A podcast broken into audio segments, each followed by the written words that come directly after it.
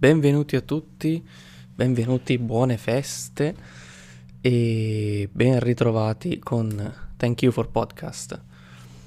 Oggi eh, parliamo di qualcosa che tutti i nerd eh, aspettano sotto l'albero in queste ore o che magari hanno già comprato per cose tipo Black Friday o comunque sconti che ci sono nelle varie catene di elettronica. Eh, e queste cose sono appunto i videogiochi. Lo so che vi tedio sempre con i videogiochi, però essendo una delle mie più grandi passioni ed essendo questo un podcast che parla di roba pop e essenzialmente più che pop anche nerd, ma non troppo nerd perché ho parlato anche di altre cose che non sono tecnicamente definibili come cose nerd, però ci siamo comunque adattati a parlare di qualsiasi cosa.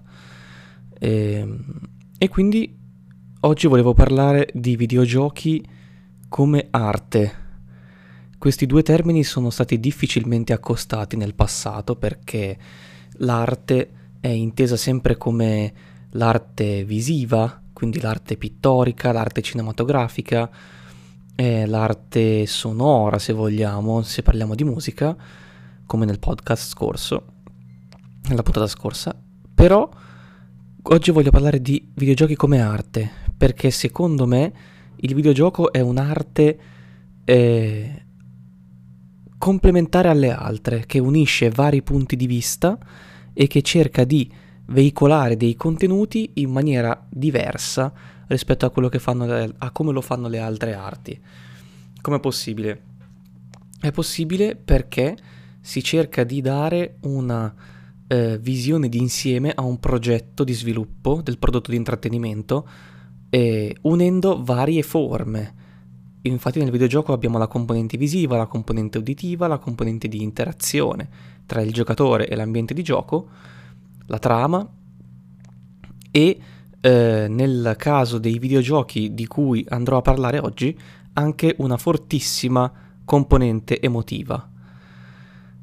Con cosa cominciamo? Cominciamo con una pietra miliare, con quella che è diventata una pietra miliare della storia del medium, che è The Last of Us. E The Last of Us è stato sviluppato da Naughty Dog, che è un'azienda americana, eh, ed è stato fatto uscire, è stato pubblicato nel 2013 su PlayStation 3. La risonanza che ha avuto The Last of Us in, quest- in quel periodo fu incredibile, tant'è vero che nel 2014, un anno dopo, è stata riproposta una remaster dello stesso videogioco su PlayStation 4 che vendette altrettante eh, decine di migliaia di copie, se non milioni. Adesso non ho aggiornato i dati, però direi che eh, mi confermi che sono milioni, Enrico? Ah, sì, ok. Mi hanno confermato che sono milioni di copie, sia su PlayStation 3 che su PlayStation 4. Poi ti vengo a cercare se i dati sono sbagliati, sallo. Sappilo. Comunque, The Last of Us ehm, è un videogioco action con componenti eh, di gioco di ruolo, RPG, in quanto eh, i, entriamo nei panni di un sopravvissuto di nome Joel a una epidemia zombie, un'epidemia biologica che trasforma gli esseri umani in zombie tramite un fungo detto Cordyceps, se non mi sbaglio, Cordyceps, che eh, penetra nel cervello e trasforma e muta il corpo dell'ospite rendendolo quasi inerme e imbale di se stesso.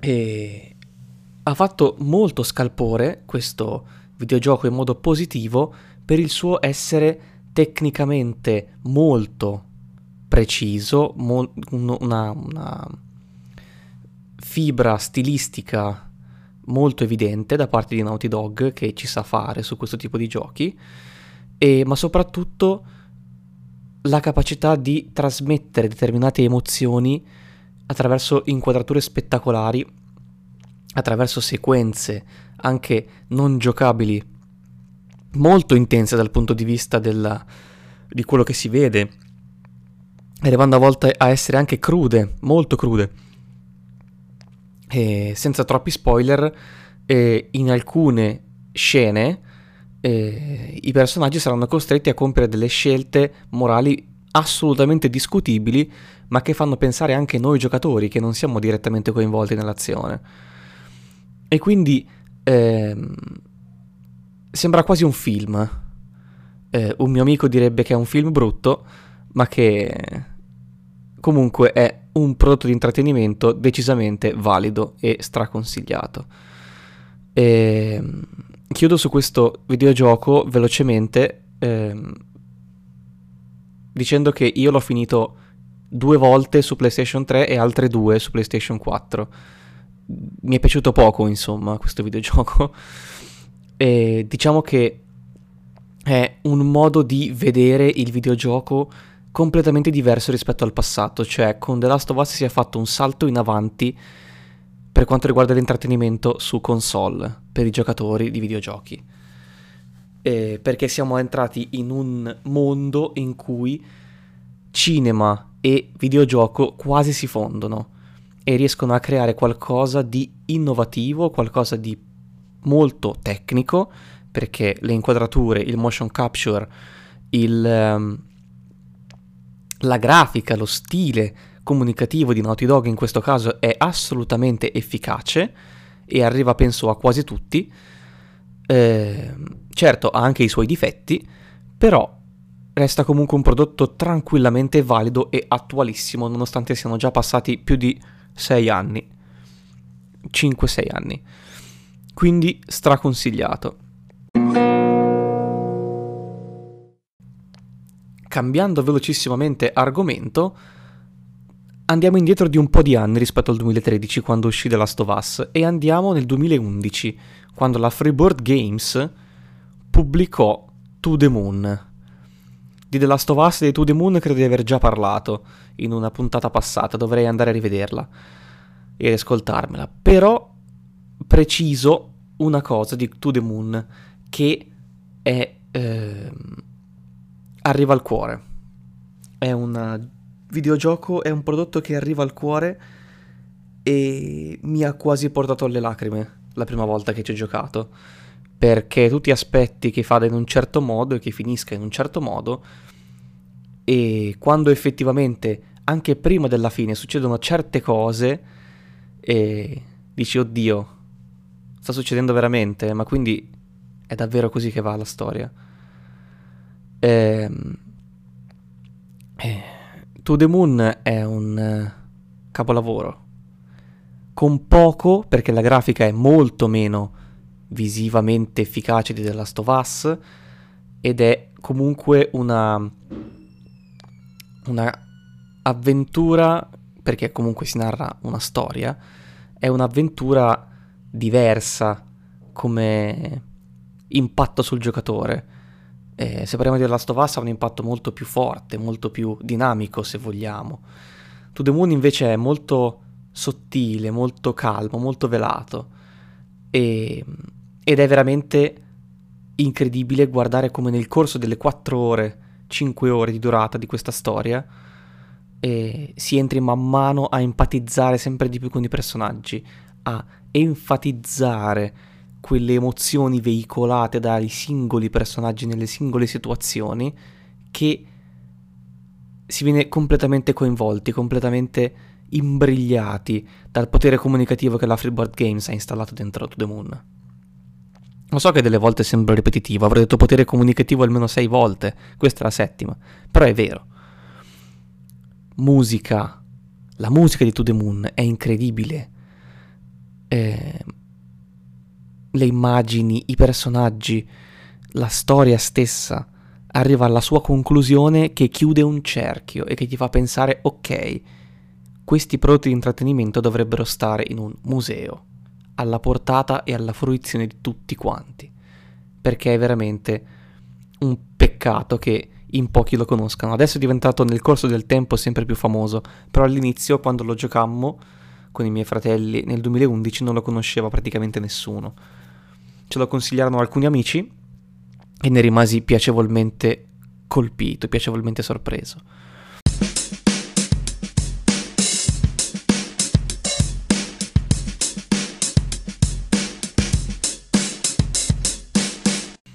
Concludo questa puntata rocambolesca parlando di un'azienda e in particolare di un titolo di questa azienda eh, che è Machinarium della Amanita Design. La Amanita Design non è altro che un'azienda privata, una software house privata di Brno in Repubblica Ceca che è nata nel 2003. È uscita dal, dal guscio sostanzialmente nel 2003 con alcuni titoli, ma il grande successo l'ho avuto nel 2009 con appunto Machinarium. Eh, per chi se ne intende è un'avventura grafica, quindi per ehm, i più è un'avventura punta e clicca cioè semplicemente non si ha il controller in mano, ma si usa il mouse e basta.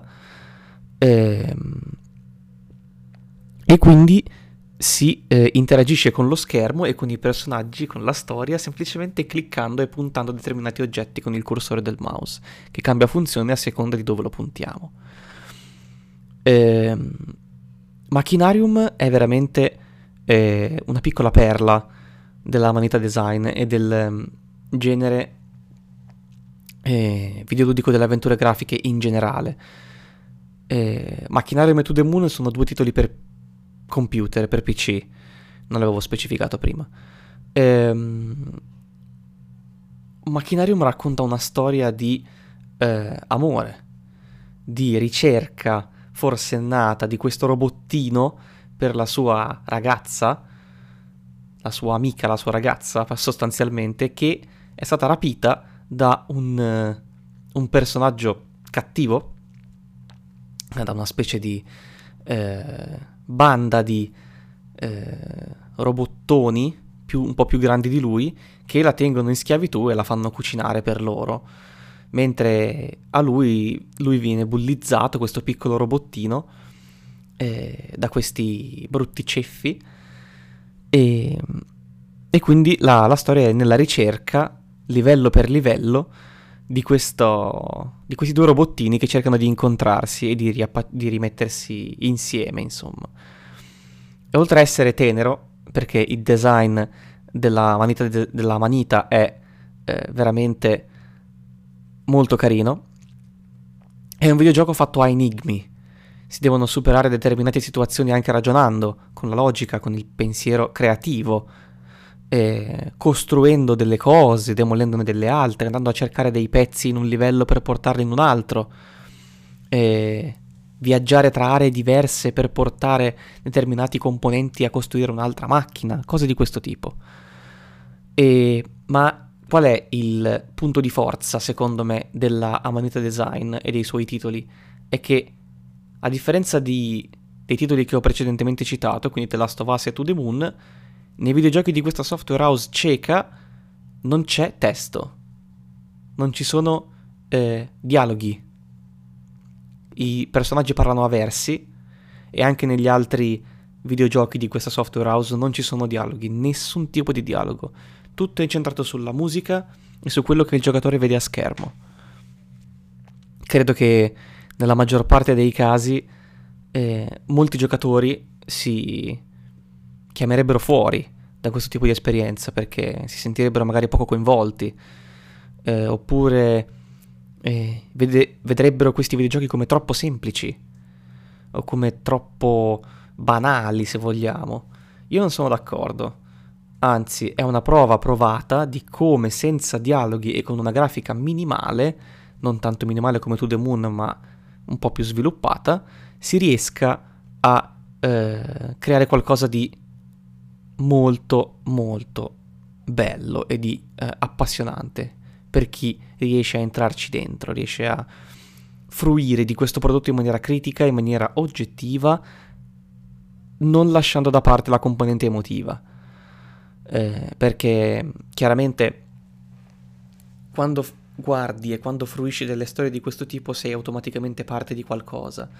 In questo caso sei parte del, del tutto sei parte del,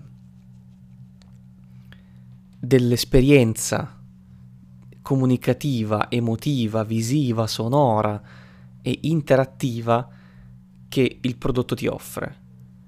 E tu non puoi fare altro che lasciarti abbracciare da questa esperienza, da questo eh, insieme di situazioni che ti portano in un mondo dove puoi vivere un'esperienza indimenticabile.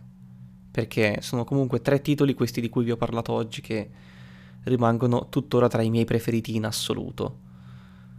Eh, e quindi io ringrazio le singole software house per aver prodotto questi capolavori, questi piccoli capolavori e, e mi raccomando non dite mai a nessuno che i videogiochi non sono arte, perché non è vero. Se non mi credete, allora provate questi titoli e poi fatemi sapere. Io vi ringrazio intanto di essere arrivati fino a qui.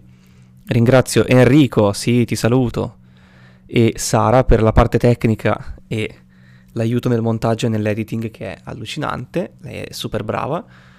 E sì, sei in regia, Enrico è in regia, ma non te lo dico più, stai zitto. E dove si può trovare il podcast?